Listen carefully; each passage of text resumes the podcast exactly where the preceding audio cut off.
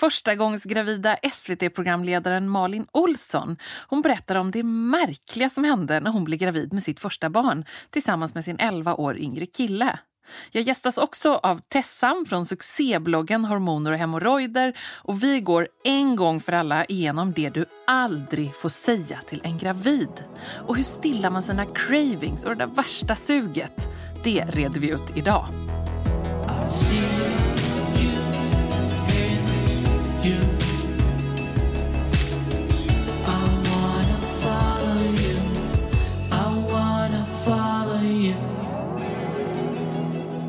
Alltså jo, det är ett välsignat tillstånd och så mycket lycka. Men mycket ska man också stå ut med att höra som gravid. Vad är egentligen okej? Okay? Vad är inte riktigt okej? Okay?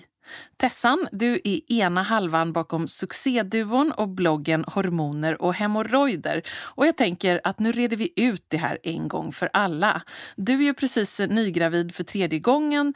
Hur är det egentligen med alla som vill känna på magen? Mamma och pappa vill ju klappa. Liksom. Det, det, känns ju verkligen okej. Och mina barn såklart, och min man. Och då sa och du inte stopp min kropp? Jag slog dem på fingrarna så jättehårt. Nej, jag sa inte stopp min kropp. Det är annars en helt perfekt kommentar. Det är det. Jag. jag menar allvar. Ja. Men jag tror att jag upplevde så här, första gången så hade jag mycket mer överseende med att folk skulle känna. Och andra gången så började jag känna så här, äh. För det är någonting med magen när den är så utspänd och lite större. Den är så otroligt känslig. Tycker jag. Och bara, det känns som att så här, huden är supertunn. Den känns... Alldeles som, utspänd. Ja, liksom. den ballongkänslan. Så jag tycker inte att det är skönt när folk tar Nej. på den.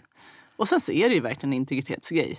Att de här målsökande händerna som bara nästan så här, dras till den här kulan. Liksom. Och det, nej, men det är ju eh, verkligen inte okej på något sätt. Men det som är svårt är ju att när folk då frågar, för kommentarer man får är så här, åh får jag känna? Då är det ganska svårt stopp. att säga nej. Då är det ganska svårt att säga stopp, tycker jag. Ja, och för då är det, sen, det är en vänlig fråga. Man vet. vet. att den är ställd i all liksom, välmening och eh, med mycket kärlek förmodligen. Ja. Och, och alltså, lite liksom, nyfikenhet, men ja, ändå. För det är ju någon sjukt mysig känsla ändå i att ja, känna på en annans wow. mage. Ja.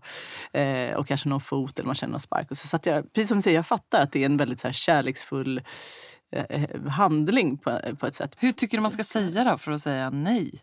Ja, det är svårt att bara ducka och ja. prata om något annat. Eh, men kan man inte bara säga så här? Jag vet en kompis som hade så superkänslig runt naveln. Hon kunde liksom inte ta på sin egen navel ens. tyckte det var superobehagligt. Men om någon skulle säga till mig, om jag frågade, kan inte jag förtjäna, om någon sa så här. Eh, alltså, jag vet inte, det känns så sjukt obehagligt. Jag har bara en jätte så här, oskön känsla runt det. Ja. Alltså, då skulle man ju backa direkt. Det är inget man skulle insistera på. Alltså på ett vänligt men, men bestämt sätt ja. kan man ändå dra den gränsen. Ja, eller bara så, jag är så trött på allt detta ofrivilliga smek. Ja. ja. Och sen är det ju något konstigt med det här med sparkar. att de sparkar ju aldrig de där bebisarna där inne när, någon, när man då ska visa sparken för någon. Och jag fattar inte det. Det är så tråkigt. Det är alltid så här med, då, med liksom farmor och farfar och någon skulle känna och så är det så världens halabaloo in i magen och så lägger de handen på och så bara zoom. Ja, zonar ut. Men ja. en annan kommentar är ju förstås oj vad stor du är. Ja. Och den kan man ju tycka, så säger folk det fortfarande? Men jag har ju fått höra det många gånger genom mina graviditeter. Är det så? Ja. Och är det då kompisar eller är det så här, Nej, på jobbet. På jobbet ja. Det har liksom hänt, ehm, du vet, jag har stått på något tv-uppdrag och så är det så här, oj, den var verkligen stor. och det tycker jag är så svårt att parera. Och jag har nog, av alla kommentarer jag fått så är det faktiskt en som jag tyckt varit riktigt jobbig. Jag tycker att den är så otroligt märklig. Alltså att, att man kanske slås av det och tänker tanken men att det ändå så når stämbanden och munnen ja. och att det kommer ut. För mm. Jag förstår inte hur de spärrarna försvinner när det gäller en gravid kvinnas kropp. Att helt plötsligt, för det skulle man inte säga i vanliga fall till någon i något sammanhang. Men jag skulle säga att många män som har sagt det har jämfört med sin egen kula. Liksom. Du är nästan i klass med mig. och det är så här, då kan man säga att då är de lite ursäktade för då kan man ju säga något ganska spydigt tillbaka. Ja men verkligen. Otroligt oskön kommentar. Och en annan kommentar det är ju det här som jag också har fått mycket. Att sluta oroa dig så mycket. Kvinnor har fått barn i alla tider. ja. Det har ju gått bra förut. Det, har gått bra, går ju bra i de allra flesta fall, ja. Men den oron är ju inte kanske superrationell alla gånger. Nej. Vilket inte rädsla är. Och just i den fasen när man är så uh, skör och så mm. hudlös verkligen. Det kan ju vara den minsta lilla kommentar ja, uh, i all välmening in, liksom. som, mm. som gör att man bryter ihop. Mm. Eh, någonting annat är ju det här med tallriken och vad man lägger på den. Mm. Det får man mycket kommentarer kring. Eh, dels är det så här, åh, ah, ska du, ah, så du äter det? du kör så. Ja. Eller så är det då den andra generationen som säger liksom, ja men alltså, jag drack ju tre glas vin. Och det blev ju, ja. Det blir ju Bra. folk i mina barn Eller? också. Eller? Precis, tänker man. Eller? Jag vet inte. ja, alltså min på något sätt så här ledstjärna är att jag behöver verkligen inte lägga mig i vad andra gör överlag. Så, så jag, drar eller jag skulle aldrig liksom kommentera något sånt själv. Men visst i att så här, om jag har dragit i mig lufttorkad skinka så kan man ju se så här, eller kan man ju höra någon säger ja men jag åt inte det där när jag var gravid. Nej okej. Jag kanske inte konsumerar det liksom en masse varje dag. Nej. Men eh, jag Men det är ju ändå det. upp till var och en. Ibland, ja. Nej men exakt, och den här biten opastöriserad brie kanske inte får allt att rämna. Och då behöver man ju verkligen inte heller någon som påpekar det. Liksom. Nej. Om man nu har velat ta sig en... Graviditet är ingen Ja. sjukdom. Ja, och jag har verkligen tänkt på det. Det har så ekat i mitt huvud under de här 13 första veckorna eller om de här mellan vecka 8 och 13. Och jag har tänkt så här, nej, nej det är det ju inte. Graviditet som tillstånd är ju inte liksom en sjukdom. Men alla de komplikationer som kommer med, till exempel min sköldkörtel har havererat lite den här gången. Så jag får ju ändå äta medicin för att den ska producera tillräckligt mycket hormon. Och det i sig är ju en sjukdom. Och direkt kopplat till graviditet. ju. Och det är ju väldigt mycket, även det illamåendet som du har drabbats Ja men av. exakt. Det är otroligt handikappande Ja. i ens vardag. Och jag tänker de som drabbas av migrän eller om det är eh, alltså väldigt mycket fysisk smärta. Och inte minst tröttheten tänker jag. Och sen så, eh, och inte att förglömma de som får det mentalt jobbigt. Alltså Mm. det hormonpåslag som råder i kroppen, det kan ju verkligen slå många ur balans. Och det kan man inte heller bara blunda för och vifta bort. Nej. Och jag är otroligt så frustrerad över den här vifta bort, men äsch, du är gravid, ja men där får man ta. Mm. Det är så otroligt nonchalant. För det är så att man ska ta sig igenom det här under nio månader. Är det dessutom andra, tredje eller fjärde gången man har andra barn att ta hand om, man har ett jobb att sköta och på något sätt ett, ett liv runt omkring som ska snurra.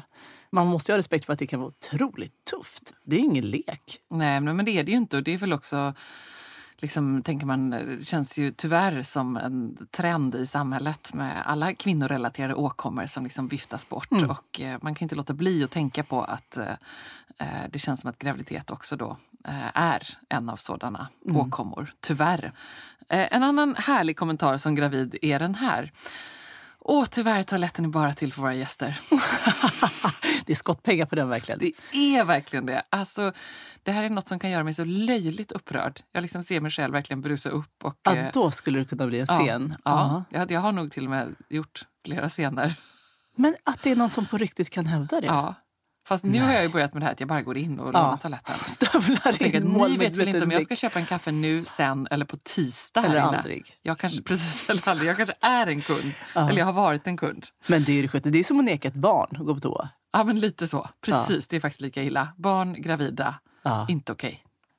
Ehm, och sen den här vet jag inte om du har råkat ut för, men det här liksom, åh, underförstått, eftersom du ändå inte dricker så tänkte vi att du kommer få supertrevligt med Mias eh, farbror Bengt här vid här Vid bordet. vid bordet. Alltså mardrömsplaceringarna man får som gravid på fest. Jag hamnat vid ett bord där eh, alla var kopplade till jul på något sätt. Nej, vänta. Kopplar Det var vi som hade vagnar, liksom Nej, nej, äldre nej, i nej. rullator. Jo, julbordet. Det är sant. Och så här, vad har vi gemensamt? Jag bara, nej, vi, vi har alla jul på ett eller Någon annat form av sätt. rullande... Någon form av rullande fordon. fordon. Ja. Och liksom såklart längst nere i partytältets ganska kalla, blåsiga hörn liksom, där det var så öppen glipa. Det är ändå så här, någonstans tänker jag att det är så kreativ kategorisering. Ändå. Men alltså. vad sinnessjukt. Så Ja. det kunde vara lite så här unge på sparkcykel. Ja, Någon typ. farbror med Det var liksom rullator. kombinerat barn, äldrevårdsboendebord. Och det tycker jag, så här, snälla, bara för att man är gravid så är man faktiskt inte jätte, jättetråkig. Eller? Om det är någon som ska få ett extra treat så tänker jag att det är som gravid. Att det, att det är då partybordet som får underhålla lite. Ja.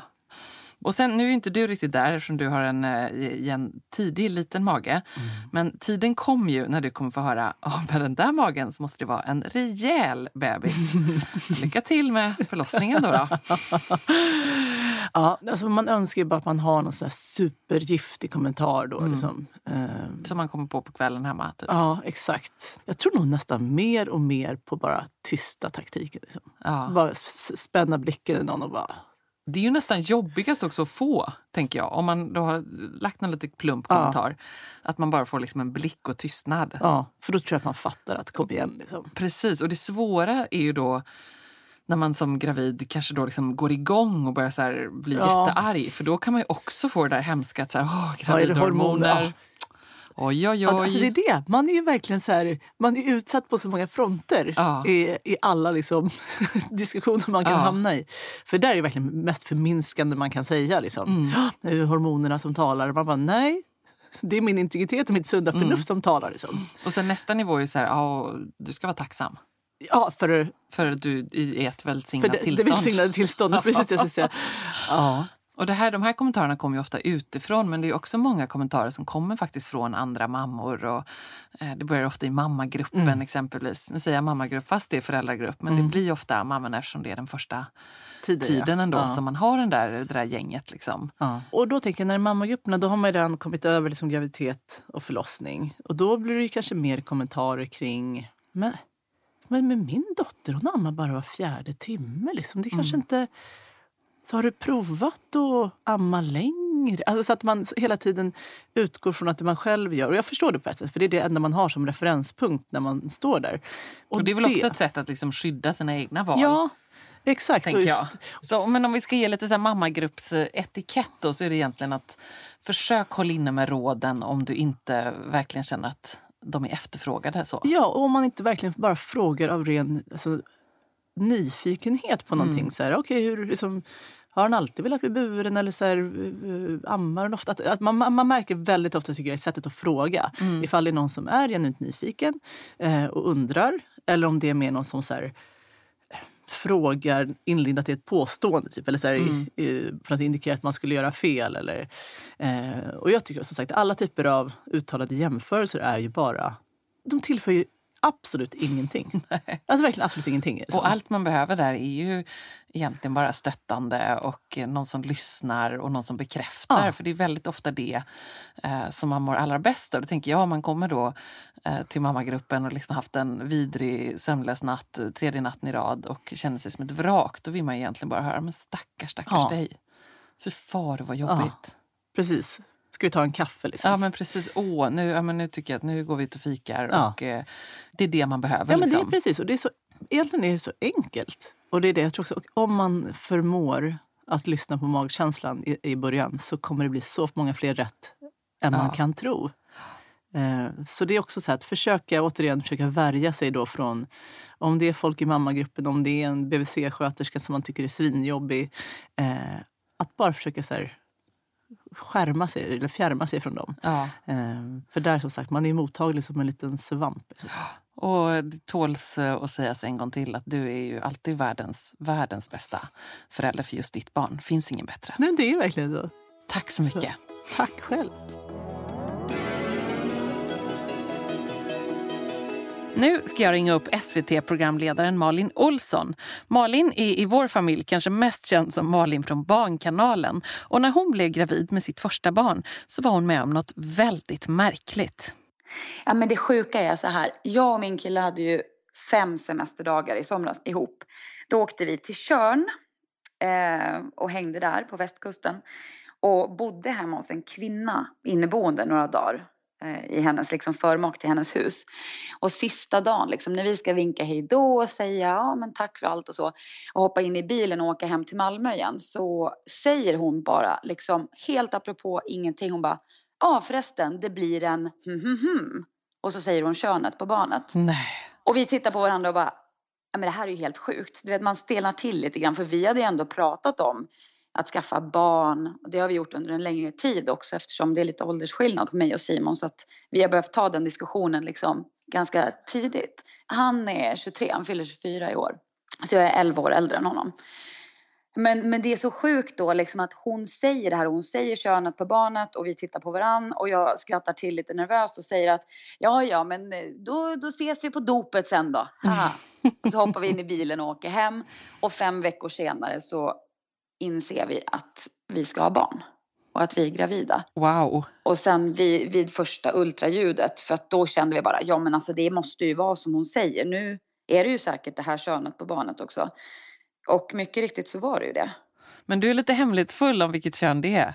Ja, jag är det. Har ni liksom tänkt att ni har ni berättat för några stycken eller hur har ni, ja, hur har familj, ni gjort? Ja men familj och närmsta vänner har ju berättat det för. Men jag, jag vet inte, jag känner liksom vi, vi är ju offentliga personer, jag känner att man behöver inte liksom Nej. bjuda på allt utan det kommer när det kommer. Mm. Um, det faktum att han är yngre än du, din kille, hur, mm. hur visste ni att ni båda var redo för det här? Du sa att ni hade pratat lite om det innan och så. Ja, men jag tog det här snacket faktiskt ganska tidigt i vår relation. Nu har vi snart varit tillsammans i tre år. Um, hur tidigt kan man ta det snacket? Ja, men jag tog det ganska, jag tog det säkert efter en, två månader. För jag kände att om jag ska gå in i den här relationen så måste jag veta lite var han står bara liksom i tanken. Och det är klart att man inte efter en, två månader kan säga att ja, men det är klart vi ska ha barn. Nej, det finns ju de som skulle bli livrädda. Ja, men jag tänker att om man nu hade blivit livrädd då hade jag ju haft svaret ganska svart på vitt där. Liksom att okej, okay, men då kanske jag inte ska satsa på den här relationen. Mm. Men, eh, men jag sådde väl ett litet frö där liksom hos honom för jag vill ändå vara ärlig med honom vad jag ville och vad jag kände. Eh, och jag tror att det var ganska skönt för honom också att veta var jag stod någonstans och vad jag hade för förväntningar om vi nu skulle liksom lyckas hålla i den här relationen. Och nu har vi ju gjort det. Och nu kom man liksom till någon slags punkt där, jag menar jag känner att jag var superredo. Jag har aldrig varit mer redo än vad jag är nu att få barn. Mm. Vad har du haft för nojor och, och orostankar och så då? Ja, men jag tycker i början där, liksom de första veckorna innan tolfte veckan, då tyckte jag att det var väldigt oroligt. För att dels så såg man ju inget liksom på magen, magen hade ju inte börjat komma än.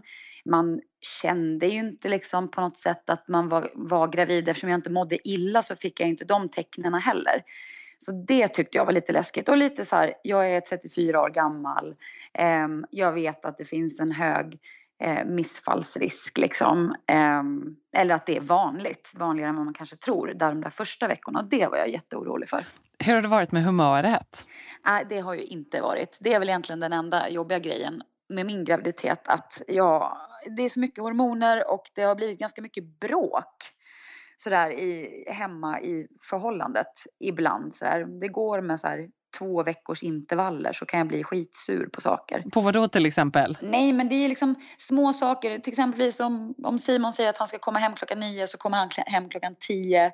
Då kan det bli en stor grej fast det egentligen inte är det. Jag förstår.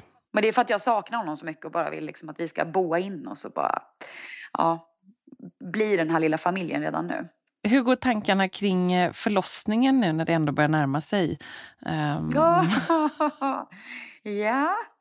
Um, alltså jag har inte tänkt det jättemycket på förlossningen fram tills kanske faktiskt nu. Och det är väl helt naturligt att nu börjar man närma sig och nu inser man att den här bebisen kommer ju växa på sig och sen ska den ut också. Men jag vet inte, jag är ganska taggad på en förlossning faktiskt. Just för att jag aldrig har varit med om det förut. Mm. På vilket sätt taggad? Nej, men jag, jag är liksom redo att ta mig an uppgiften. Men jag tror att jag är nog lite sån som person också kanske. Att det ska bli väldigt eh, häftigt liksom att gå igenom det. Och jag tror att man kommer ut på andra sidan lite som en annan person också. Har man klarat av en sån här stor grej, en sån stor påfrestning för kroppen så kan man ju inte bli annat än, liksom, då är man ju en riktig sån tiger liksom. Mm, verkligen. Du Malin, Stort lycka till. Ja, men detsamma. Tack.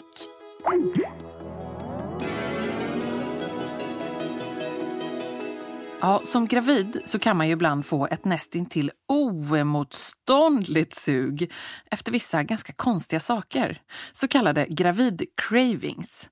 Min stora syster Ami hon är läkare och arbetar som dietist i USA, så det är ju perfekt. Jag ska slå henne en signal och så reder vi ut det här med suget. Hej, det är Ami. Hej, Ebba. Hej! Hej, du Ami, är du på jobbet? God morgon. Jag är på jobbet. sitter och väntar på min första patient och dricker en jättestor kopp med kaffe. Jag har det väldigt bra. Ja, men gud vad härligt. Och hur har du det? Ja, men bra. Jag sitter ju här med Gravidpodden, du vet. Härligt, vad kul. Varför blir man egentligen sugen på olika saker som gravid? Finns det någon forskning kring det här, varför vi får cravings? Det finns en del forskning, men det är fortfarande till viss del något av ett mysterium varför vi får de här väldigt starka cravings som finns i en hel del olika teorier. En grej är hormonförändringar och det, det vet man ju att hormonerna i kroppen ändrar ju väldigt mycket under graviditeten. Mm. Alltså smakläckarna förändras och luktsinnet blir eh, som en superpower plötsligt. Kanske man kommer hem till någon som håller på att laga mat och det där matbordet så känns det som att alltså, nej, jag kan inte vara hemma hos den här personen nu, det luktar så äckligt. Mm. Och just det här starka smak och luktsinnet, det skulle ju kunna hänga ihop med att, uh, att när vi är gravida så är vi lite extra känsliga och då hjälper det här oss att vara på vår vakt så att vi inte äter något dåligt eller giftigt. Bitter mat är ju något som många får svårt med också, kaffe till exempel. Alltså det var mitt första gravidtecken med Stella. Att plötsligt så kunde jag inte stå ut med kaffe och då läste jag till läkare. Mm. Så kaffe är en väldigt stor del av varje dag och jag mm. bara kände att jag kunde, jag kan inte av detta. Hur har du haft det med craving? Ja, men alltså jag har ju, du vet ju, jag har ju stått och hällt i med filmjölk. Mm. Jag har haft extremt mycket eh, citrus-cravings. Mm. Och också just de här liksom milda, snälla kanelbullar, ostsmörgåsar, eh, kexchoklad. Ja, men jag, det känns som jag har haft eh, allt. Ganska, ganska många olika cravings ska man säga. Vi kanske ska prata om vilken mat har du inte haft cravings på? Kanske det vi ska prata om helt enkelt. Det, det är nyttiga det är väldigt typiskt att ha cravings på söt mat, frukt, potatis, chips, bröd, bullar, mat med mycket kolhydrater. Är det så att liksom kroppen behöver till exempel C-vitamin om man är sugen på citrus? Eller finns det något sånt att man är sugen på det som eh, man behöver? Vi behöver mer näring när vi är gravida. Vi behöver mer järn, folsyra, vitaminer. Men om vi nu då skulle bli sugna på de sakerna som gav oss de här vitaminerna mm. eh, och näringsämnena, då skulle vi bli sugna på ja, grönkål, spenat, bönor. Jag har faktiskt ingen som jag känner som har blivit sugen på de här grejerna. Och det här med att äta för två då? Tyvärr är ju det en myt som vi måste ta död på nu. Vi behöver framför allt mer näring, mm. men inte så mycket mer kalorier. Och det problemet som vi har i Sverige och i USA är att många kvinnor går upp alldeles för mycket i vikt under graviditeten och sen är det jättesvårt att gå ner i vikt igen. Och forskning visar att, att om man går upp alldeles för mycket i vikt så är det ökad risk för komplikationer under, under eh, graviditeten och mm. förlossningen. Mm. Vad finns det för tips då, då för att hitta någon slags eh, balans? En del av den här, den här maten som man är sugen på den, den ger ju just då mycket kalorier men inte så mycket näring. Så... Mm. Men Ami, om man är riktigt, riktigt sugen på chokladglass till exempel, vad ska man göra? Men då tycker jag att du ska se till att ha eh, frysta bananer mm. hemma. Alltså lägg alltid några bananer i frysen och mixa dem med kakao, kanske lite jordnötssmör och toppa med bär så får du i dig chokladglass och också massor av näringsämnen och nyttigheter. Ja men gud vad bra. Och en riktigt, riktigt stor påse med smågodis. Ja men då tänker jag så här. Plocka ut dina favoritsmågodisar, kanske 10-15 stycken och blanda dem sen med lite mörk choklad, lite torkad frukt och lite nötter. Så får du den där lite, lite större skålen men med lite mindre godis i. Och chips vet jag till exempel också folk som är sugna på för det här liksom salta, härliga, krispiga. Ja, men ta då och poppa popcorn hemma istället.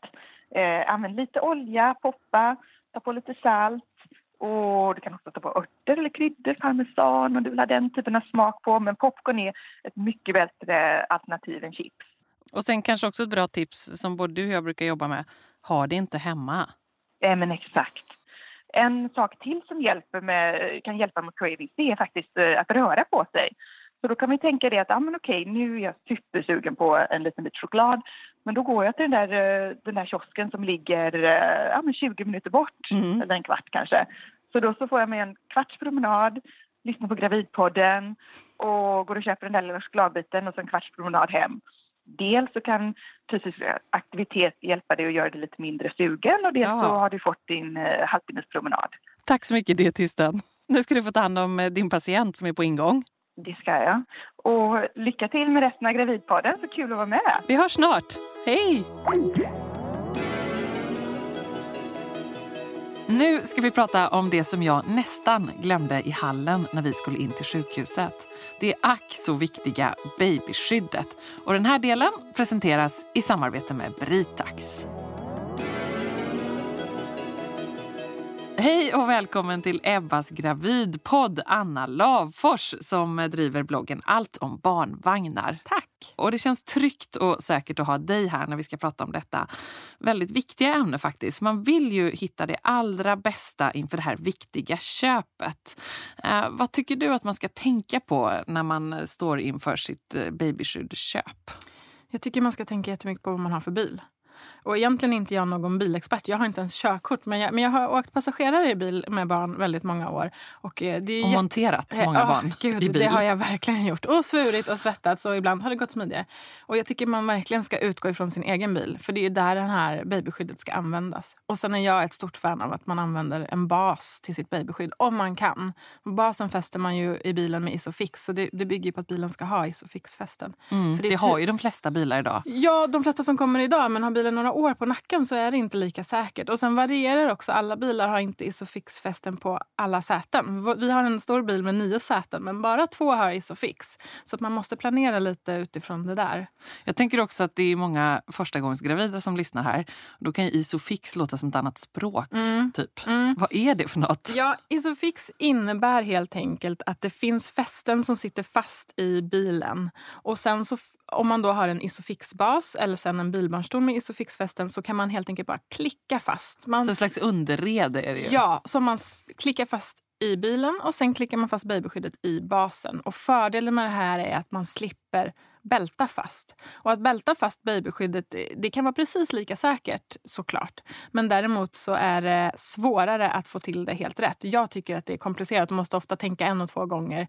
Um, har man ett babyskydd med isofixbas som man fäster i sin egen bil så kan man ju använda samma babyskydd till exempel om man vill åka taxi och, och bälta fast det. Men just för det värdiga att klicka in och klicka ur, eh, man besparar sig själv så mycket besvär om man har en bas i sin bil. Säkerheten är ju så oerhört viktig här. Vad är det mer man ska kika efter när man eh, navigerar här i babyskyddsdjungeln? Jag tycker man kan känna sig ganska trygg med att de babyskydd som säljs i Sverige är testade och godkända. Och det finns flera olika. Det finns en äldre standard för babyskydd som fortfarande är aktuell och sen finns det en nyare som heter iSize. Och båda de, oavsett om babyskyddet är godkänt enligt den ena eller den andra så har man ett, ett bra babyskydd som man kan känna sig trygg med.